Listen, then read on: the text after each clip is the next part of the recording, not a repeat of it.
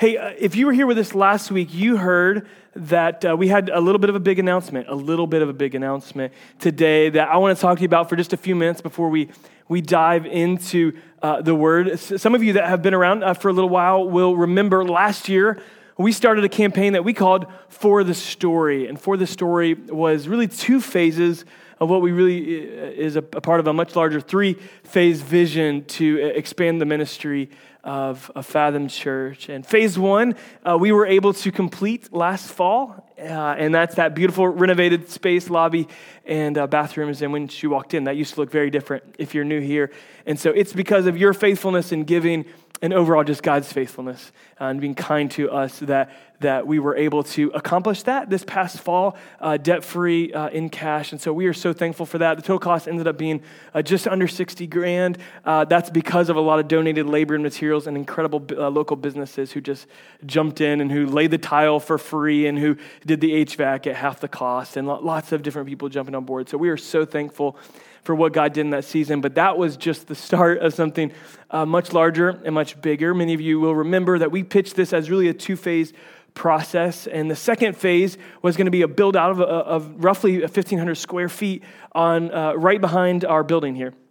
Right behind our sanctuary, there's a pad already poured. A pastor poured it 30 years ago. Uh, that was uh, a church meeting here at that time, and uh, with intentions to expand the sanctuary. But we've really felt uh, in this season previously that, that we uh, thought the best use of this space would be, uh, if you'll remember, it was multi purpose space, it was for students. for our DNA sessions, for mid sized anchor groups, for all kinds of different things. There's gonna be a little studio, some offices, much needed storage on campus. And so uh, we had prayed about that. And uh, last, as we were kind of starting this year, uh, we, we wanted to kind of get through phase one and really pray, God, when would you have us? When would you have us begin phase two? And so I began praying that question. And if you were here with us last week, I, I talked about how oftentimes when we come and we ask God a question, He will redirect us with another question that we weren't thinking about. He, he will respond to us with a question. And my question was God, at the beginning of this year while we were fasting, God, when do you want us to do this? And, and God really refocused me with another question is, is what is the purpose of this building? And, and what is, is the, the most efficient use of this for this season? In our church. And so the big announcement is that we're switching the usage of this building, and we want you uh, on board with the, the, the, plan to, to switch this. And the, the new space will be used, uh, come 100% dedicated to our next generation, which is our students and our kids' ministry. And so we are thrilled beyond thrilled. We were pumped about this before, and now we are even more pumped about it because, yeah, this is a, a huge, huge deal.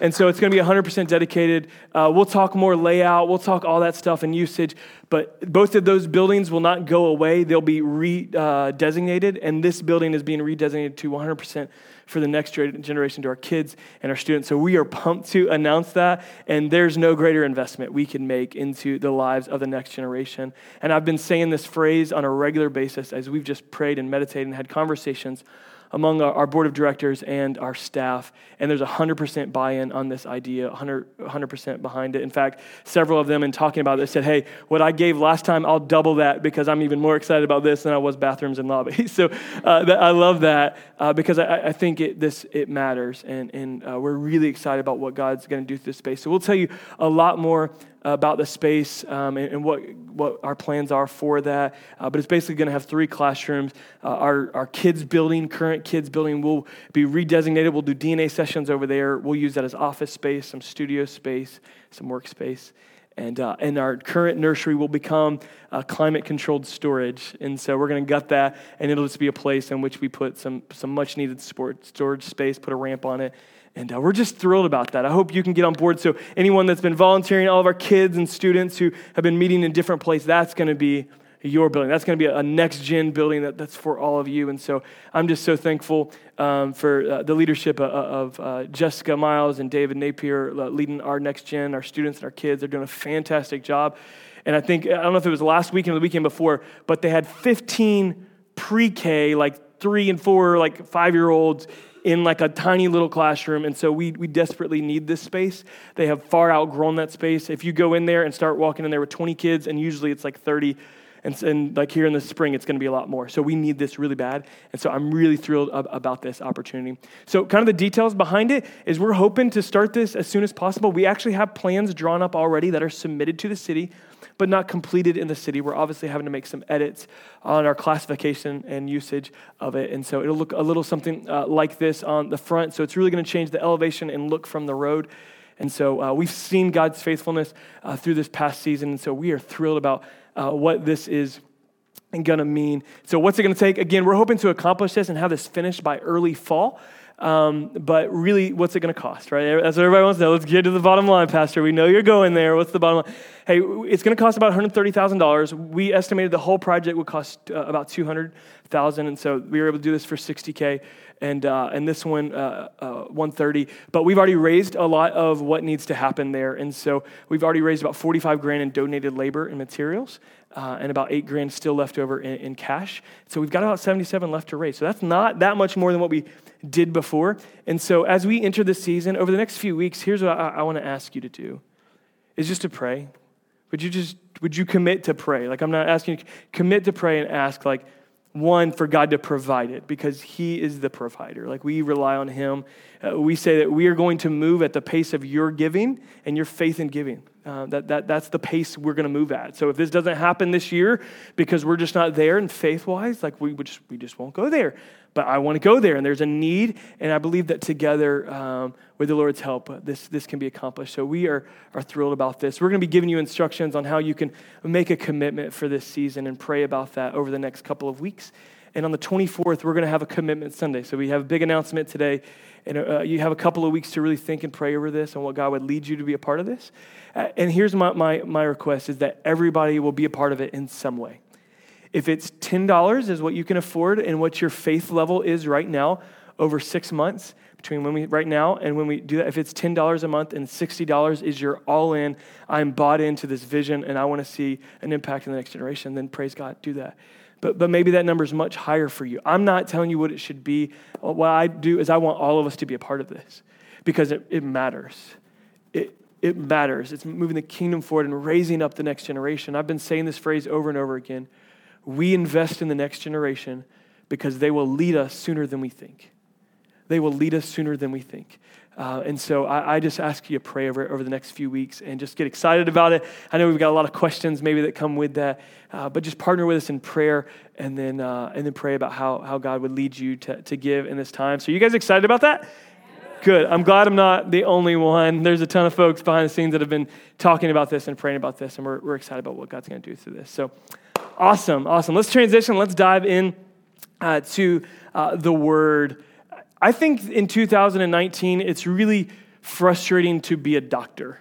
Like, I, I, just think it's frustrating to be a doctor because everybody that walks in your office already has themselves diagnosed right? I mean, you, you've WebMD'd yourself to when you get there, you're ready to tell the person who's put 12 years of education into, the, into this, you've got it figured out by two minutes on WebMD, right? You know what I mean? So, so we walk in and we've got ourselves self diagnosed. So I think it's kind of tough to be uh, a doctor. Uh, last year at, uh, in, uh, the, in the winter, I, I found myself in a board meeting, and one of the guys looked over and he said, Kyle, your, your hands are are blue. Man, your, your hands are blue. Like, look at your hands. And I look down, and I think they've got an image. Do you have the image of my hands there? And so I look down, and my hands were straight up blue. Like, that's like Smurfville.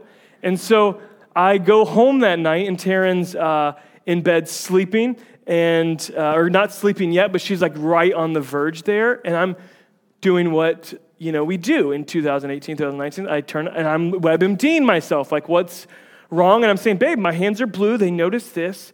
Uh, I'm reading up on it. She's like, whatever it is, don't tell me. If you're dying, just tell me tomorrow. And so, like, that is real love, y'all. That is real marriage. How many y'all got a real marriage? Like, just tell me tomorrow. I don't want to hear it tonight. I want to sleep. And so I, I kind of, and I actually noticed early in the week there was some bluish stuff to my, and like the first thing I read is like, you may be dead. Consult a doctor. like, that's a symptom of death, you know, that you turned blue. And so, uh, anyway, I, I kind of read through and, and, I ended up sleeping fine. I texted Dr. Joe maybe a day or two later. He, he got back with me and he told me, I think you're, you're not dead, you're, you're still alive. And he kind of gave me a little diagnosis that I, I, probably can't pronounce or tell you what it really was. But uh, he, he, said, You're going to be okay, you're, you're going to live. But we live in this culture that we, we self diagnose all the time. Yeah, yeah, I think in our culture, there's a, a lot that we are unaware of that we've become infected with already in an increasingly secular society, I think we've actually, secular and religious alike, have become more religious. And the life and what Jesus calls us into, what we call Christianity as, as a religion, it, it doesn't fit into the paradigm of that. Jesus called us to a simplicity of faith that's like that of children, not an adherence to a large list of rules that we upkeep to come to God. And so, this series, Religiously Transmitted Diseases, that we are starting today, is not to point to religion and say it's diseased. You know, that all religion is a disease and it's the opiate of the masses. It, nothing to the like. It's a compassionate call to sons and daughters, to the church, to say, hey, hey, there, there's some things about our faith that have been infected that have been transmitted and you didn't even know it. And so, whether you grew up in a religious environment or not, or whether you come from a completely secular mindset and like this whole God thing is very new for you, I think just as many people in the secular world are infected with religious diseases, they just don't know it. They just don't recognize it. So, I want to turn our attention today, and it's, it's kind of funny to me that uh, many have been getting excited about this series. It's a catchy title, uh, but that's just because they didn't know what I was going to preach on today. because I want to talk about hypocrisy. I want to talk about hypocrisy. And, and that starts here. It starts with us looking inward. And so I want to go to uh, Matthew chapter 23 because Jesus gets angry about some hypocrisy in some religious leaders. Because isn't that what's, um, what, ang- what religious, do- religious uh, um, excuse me, hypocrisy does is it makes us angry? it, makes us angry. Think about it. Maybe a pastor in your life who taught on financial stewardship only to find out he mismanaged funds. A politician in your life who stood on a pro life campaign and you got behind only to find out that some of those lives didn't matter.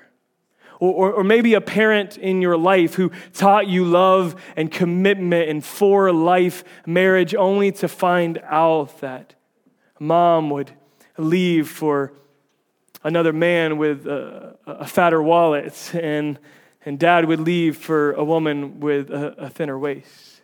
And, and we've seen this hypocrisy, and it makes us angry. And before it makes us angry, I, I think it should make us sad and, and, and grieve. And so I, I want to talk about this today um, in a loving way. Um, but Jesus doesn't talk about this in a loving way. He talks about this very hardcore. And so I want to begin by reading verses 1 through 5 in chapter 23, and then I'll skip down to verse 23. Talk about hypocrisy. And then Jesus said to the crowds and to his disciples, the teachers of the law and the Pharisees, they sit in Moses' seat, so you must obey them and do everything they tell you, but do not do what they do for they do not practice what they preach. They tie up heavy loads and put them on men's shoulders, but they themselves are not willing to lift a finger to move them.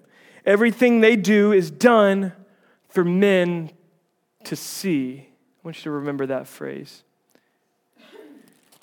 Uh, Woe to you, teachers of the law. Actually, let's skip down to verse 23. Yep. Uh, 23. Woe to you, teachers of the law and Pharisees, you hypocrites! You clean the outside of the cup and the dish. Um, actually, I, I, I, skipped down to 25, sorry. Verse 23 Woe to you, teachers of the law and Pharisees, you hypocrites! You give a tenth of your spices, mint, dill, and cumin, but you've neglected the more important matters of the law justice, mercy, faithfulness. Uh, you, should have, you should have practiced the latter without neglecting the former. You blind guides, you strain out a gnat, but swallow a camel. Woe to you, teachers of the law and Pharisees, you hypocrites! You clean the outside of the cup and dish, but inside they're full of greed and self indulgence. Blind Pharisee, first clean the inside of the cup and dish, and then the outside also will be clean. And woe to you, teachers of the law and Pharisees, you hypocrites! You're like whitewashed tombs, which look beautiful on the outside, but the inside, they're full of dead men's bones and everything unclean. And in the same way, on the outside, you appear to people as righteous, but on the inside, you are full of hypocrisy and wickedness. Woe to you, teachers of the law and Pharisees, you hypocrites! You build tombs for the prophets and decorate the graves of the righteous. And you say, if we had lived in the days of our forefathers, we would not have taken part with them in shedding the blood of the prophets. So you testify against yourselves that you're the descendants of those who murder the prophets. Fill up then the measure of the sin of your forefathers. You snakes, I love that. You brood of vipers, how will you escape being condemned? To hell. So, for any parent in the room who your kid is name calling and you want to say, What would Jesus do? This is not a good example for you because Jesus is name calling. You bunch of hypocrites, you beautiful vipers, you snakes, you liars, you blind guy. Jesus is going off. And he drops this, these phrases seven times. Woe to you woe to you. It's a statement of grief and to call them out. Don't you get frustrated by things and you wish somebody would call somebody out on their stuff?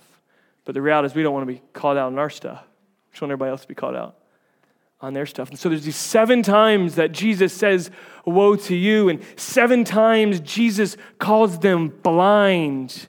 Seven times Jesus calls them hypocrites if we had to take a poll of our nation, say, what's the one thing that, that gets you most mad about the church? Religious and non religious, secular and sacred, believers, non believers. I think the, the, the number one answer would probably be a bunch of hypocrites. I mean, isn't that what you've heard? Isn't that what you've said when you walked away from the church? Just a bunch of hypocrites the, the, the word that, uh, Greek word that Jesus uses here uh, uh, um, for hypocrites actually speaks something much deeper, not just those who don't practice what they preach, but, but those who are like stage actors, who, who know how to come and put on the show, but when they get off the stage, they revert to their true self. That, that's, that's what this word meant in that time, which in a Greek culture, they got stage actors. So Jesus is saying, like, you're just like one of Shakespeare's guys, you know, so to speak, here, run with me, who get dressed up in front of people and clean yourself up, but then you step off of your performing of your duties where everybody can see, and then you're rotten on the inside. You're rotten. And it's a, it's a heavy rebuke of religious leaders. And it goes to all of us. This is not just, he's not saying this just to them, he's saying this about him.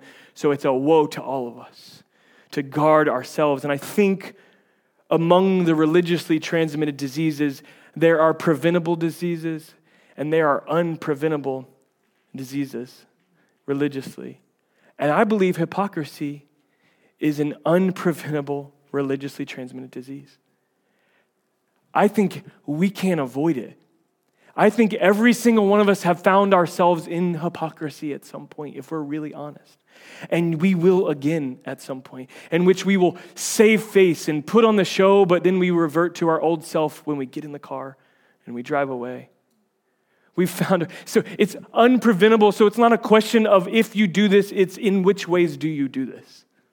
And am I willing to be honest before God and let Him correct this in me and teach me a better way that become where my faith becomes congruent off the stage and on the stage, in front of people and when nobody's watching, when the pastors are around and and and it's just my coworkers.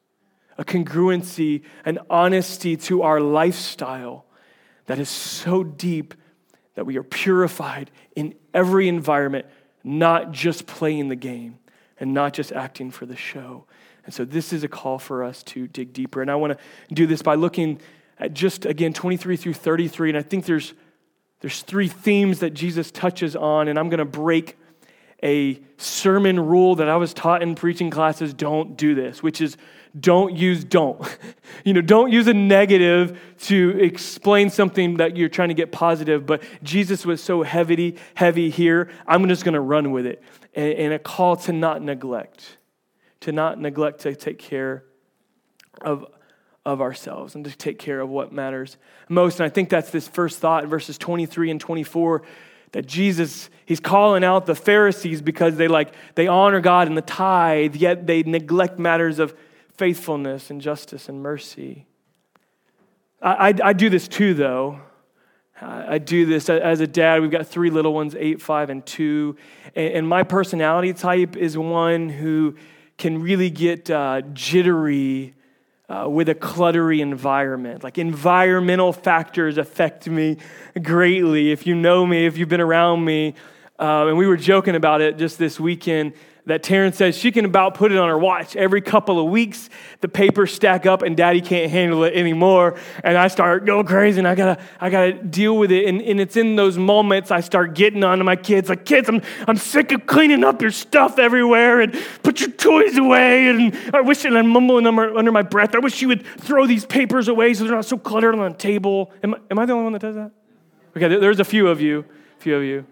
Um, and, it's in those moments that I end up neglecting what matters most. I, I end up neglecting the fact that I need to teach my kids to be slow to be angry. And I need to, to, to be a servant in my household, a lead servant in my household, and, and not complain about the, the service to my family.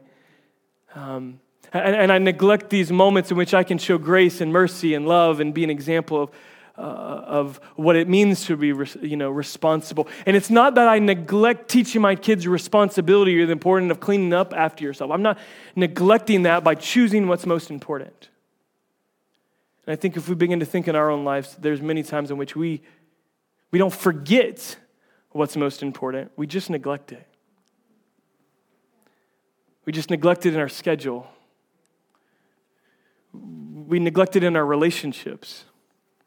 And it's not because we want to, it's not because we actually believe that, but we just find ourselves caught up in this reality in which we've neglected more important matters of the law. The, the details matter. Obedience in the details matter. I, am reminded of 1 Samuel uh, chapter 15, which we're doing a study on with some men uh, right now. And at one time, uh, God calls uh, Saul to go and to conquer and, and to take out the Amalekites. And, and in this journey, he, he goes and they take them almost all out, but he doesn't take them all out. He doesn't deal with, he, he decides to keep some of it for himself. He, he chooses to neglect being fully obedient to everything that God had called him to do.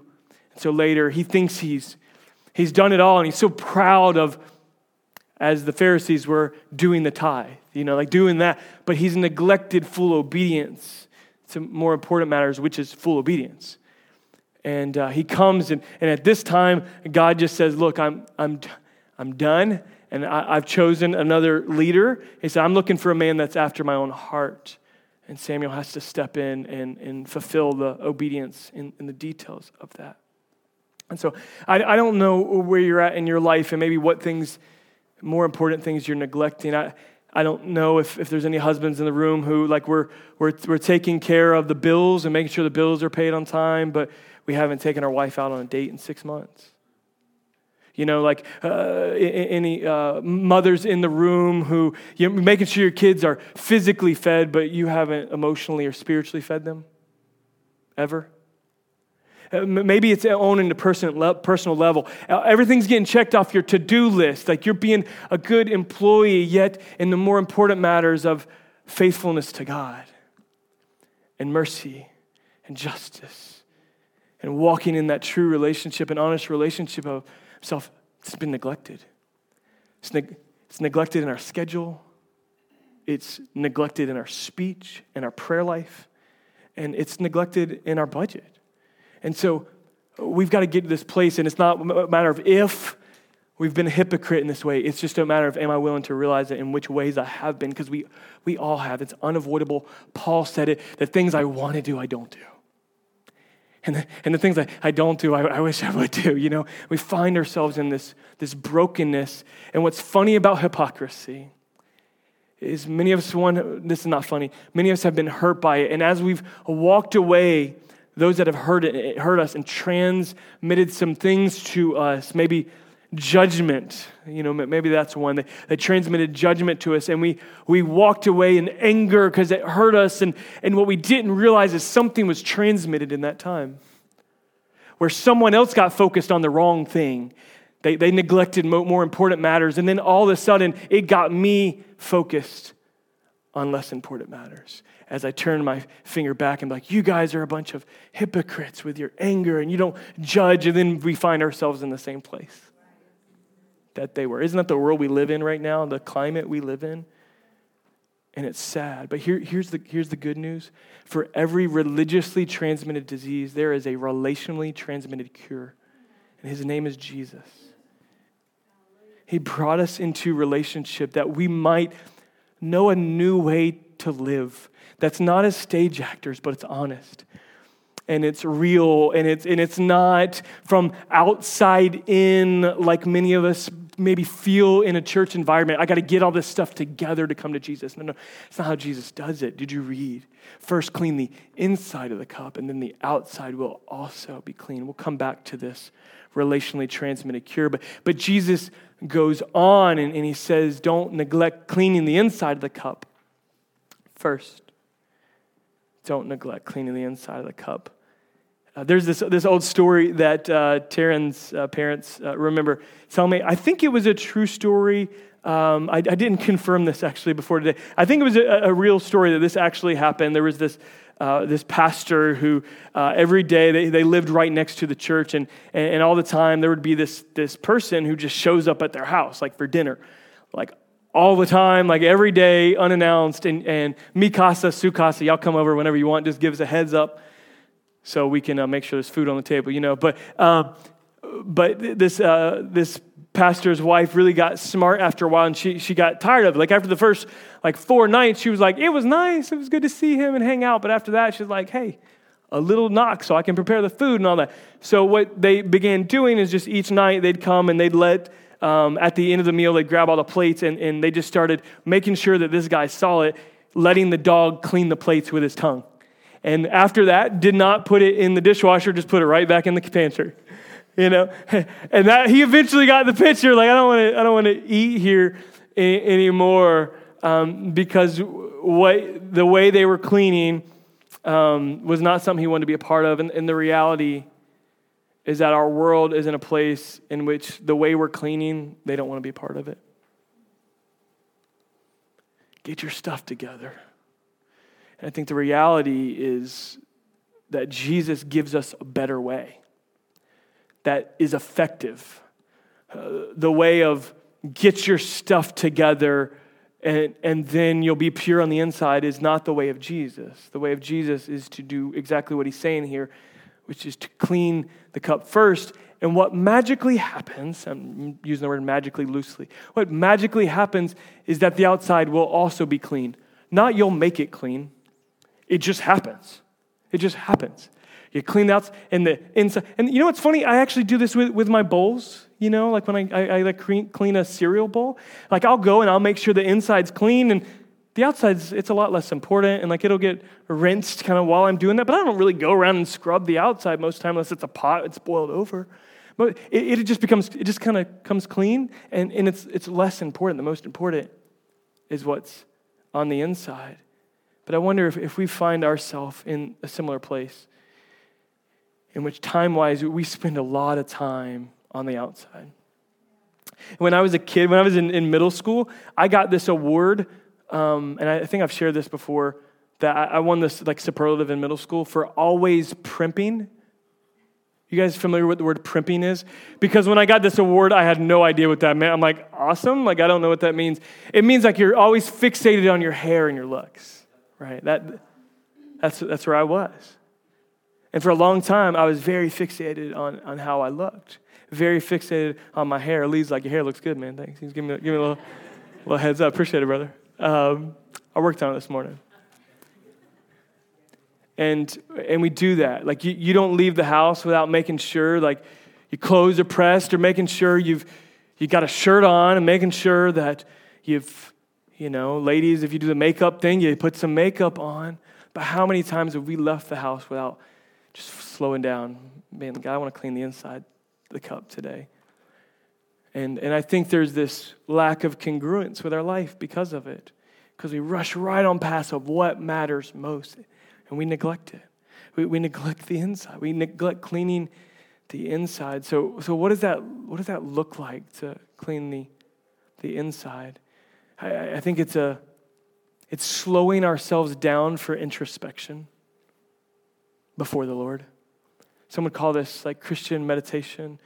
And, and, and, here's the difference when we talk about meditation there's Eastern meditation, there's Christian meditation. Eastern meditation is an emptying yourself of everything, like in the mind, like, it, like some yoga practices and some things like that. Eastern meditation is about clearing the mind of everything. In Christian meditation, we, we fill our mind with God's truth. And so that, that's the difference. And so it, we need to slow down for some introspection, slow down for some meditation, and fill ourselves with God's truth because we'll go out there and we will just go right into our religiously transmitted disease. We will. We'll go right out into cleaning the outside of the cup, and there's this lack of honesty. There's lack of, you know, uh, what we are, who we are. And so um, you, you may find this statement to be weird, but I, I, find it to be uh, something in my life just as a pastor. Like making friends is hard as a pastor. Uh, in fact, I think I've shared this before that most of the time I try to hide the fact that I'm a pastor because as soon as you bring that up, people will bolt. Like it's, it's just scary. Or as soon as they find out you're a pastor, they want to talk about Third Day as if I've ever owned a Third Day album and I know even what song they're talking about. But they, they just think like that's our common ground is, is that. Um, you know, and I think this life that God's calling us to is, is not one where we just try to like put on the show. I, I, find it I find quite flattered, and I feel like the person I'm in not this flattered isn't the right word, but I feel like the, a person in front of me uh, who, who, uses a ton of foul language in their daily life, and, and when I'm around and, and, and they don't know it, or, or, or they do know it and they, they just don't care, uh, and, and, just use a ton of uh, foul language in front of me, I actually think that person's um, closer to the breakthroughs that maybe they need in their life than the person who's putting up the guise. Like I'm someone different. I, I think the person who's being honest is way closer to experience what God has in the person who's living a lie. Um, and so I actually embrace those moments and I'm like, yep, we're, we're, we can move here because we don't have to tear down this wall. We're being our honest and true self. And maybe you're there today. Maybe you've come in and you haven't told anybody what's going on in the marriage, at work, in your finances, you haven't told anybody. And, today, as we come and we worship and we respond to this truth of God's word, not to anything I'm saying, but to God's word, I, believe we first we just need to come honest. And that's the place where God's going to do something inside of us.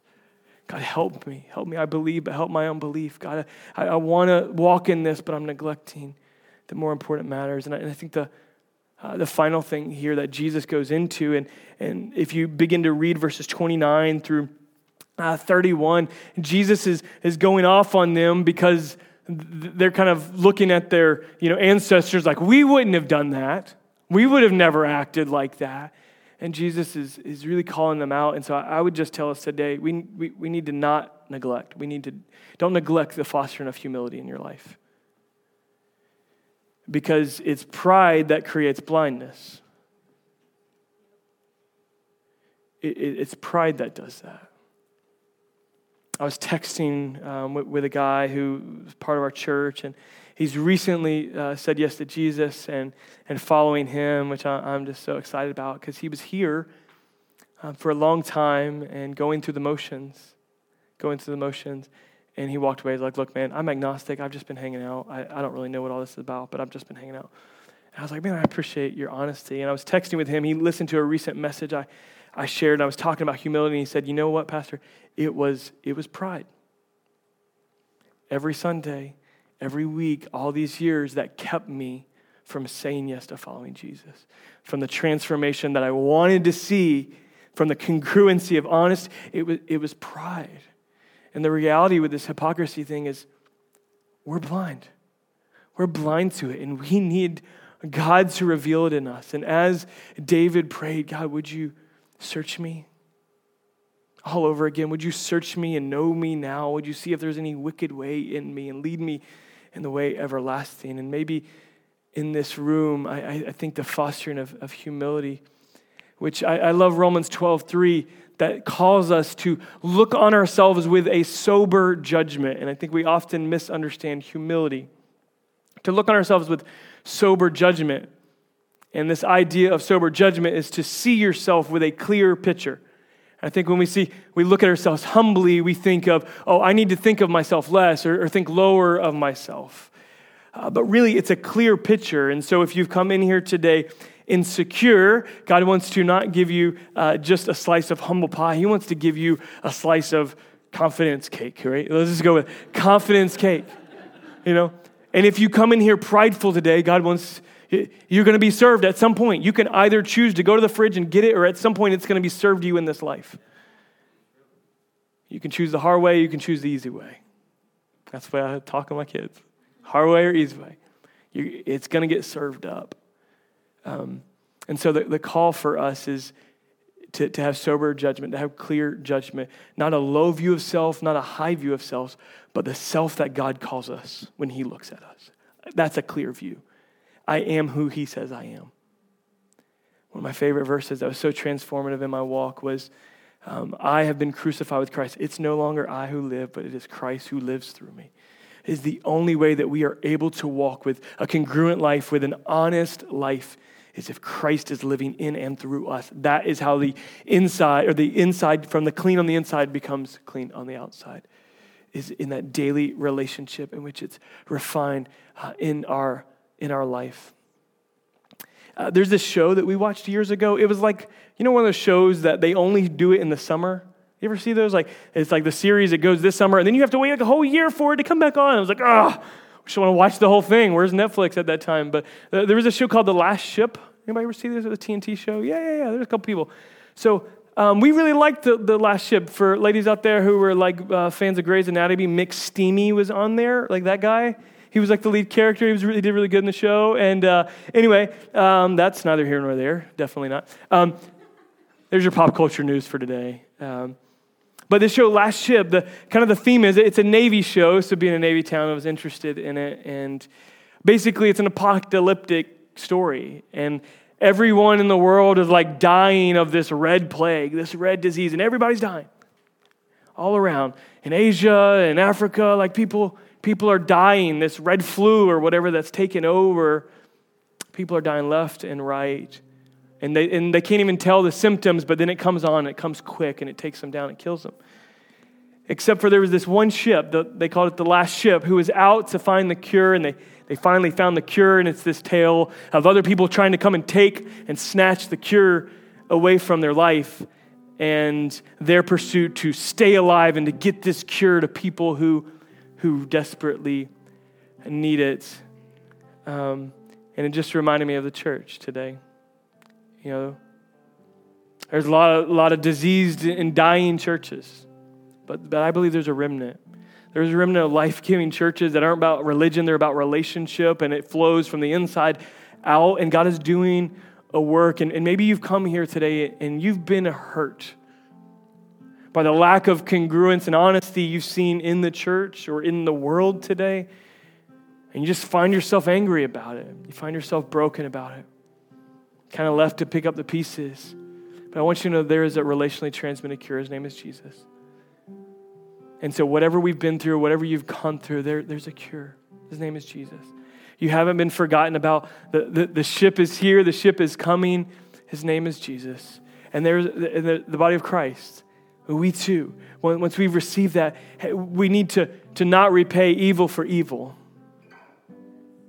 We need to bless our enemies and not curse. Jesus taught us a new way. And it's a new way that's so countercultural to the stage life we have made for ourselves as actors. But my prayer for, for my own life is that I would walk honestly before God and man. imperfect as I may be, to walk honestly. And it's hard in those moments to just put on a smile when it's not, it's not how you're feeling. It's hard in those moments when, when we have to choose vulnerability or lie, honesty or deception. And, and I would encourage you in your private life, begin here, okay? And let it work from the inside out. Let it work from the inside out. Develop some disciplines of introspection where you slow down in Christian meditation, not where I just empty my mind of the negative, but I fill it with God's truth, fill it with life. Because it's not by your own strength that we can do it, it's just going to happen as we pursue Him and hypocrisy makes us angry. But when we see it in our own life, it just makes us sad. And it just hurts. And so, over this past week, I've become, as I've prepared for this message, I've become acutely aware of my hypocrisy from day to day. Little moments in which, like, not practicing what I preach. And I pray as we go forward this week, I think God's just going to quicken your spirit. And He's like, oh, how, how and just relax. Just relax in that moment and then go back. And it's going to happen in the quiet place. It's going to happen in the quiet place. Transformation that we're longing for. It's going to happen getting back to the simplicity of our faith and the purity of our heart that says, God, would you clean a, create a clean heart in me? Would you do that? And so I want to ask you to stand today. I want to pray over you. And this band's going to lead us in a song. And this, this time in our service is at times we do different things. We'll call you to the front or call you to the crosses. And, and I want to tell you, these crosses are open. If you just need to come and confess to somebody and say, hey, I've been, I've been double life in it. I need somebody to pray with me because I want to live honestly before God. These, these crosses are open for that. There was a guy named Rich Mullins a long time ago. He's passed away and he wrote, Our God is an awesome. Got that guy. Um, and he would always talk that when people would call the church a bunch of hypocrites, he would just say, Yeah, yeah, it is. It is a bunch of hypocrites, those that come and confess and say we're not good enough, though. And that Jesus is the only one that could create a right spirit in us. And so that's my heart for you today. So would you respond to what God's speaking in your life, maybe in prayer, maybe in worship and prayer right where you're at? And let's bow our heads and pray. God, I thank you for this, this holiest of moments, God in which we uh, have to pray and worship and to put ourselves right before you, God, and just say, uh, Would you help us? Would you help us live a life that's honest before you and before man, God? Would you help us, God, to, to focus on what matters most while not neglecting the former?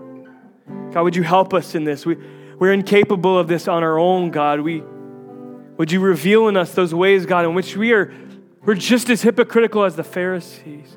We're just as hypocritical as those that walked uh, and pointed their finger at us as they hurt us, God. Those things have been transmitted. Would you restore a right relationship with us, God? For the person who is far from God, I pray and we can confess our need for a Savior and healing is here today. God, we trust you for this.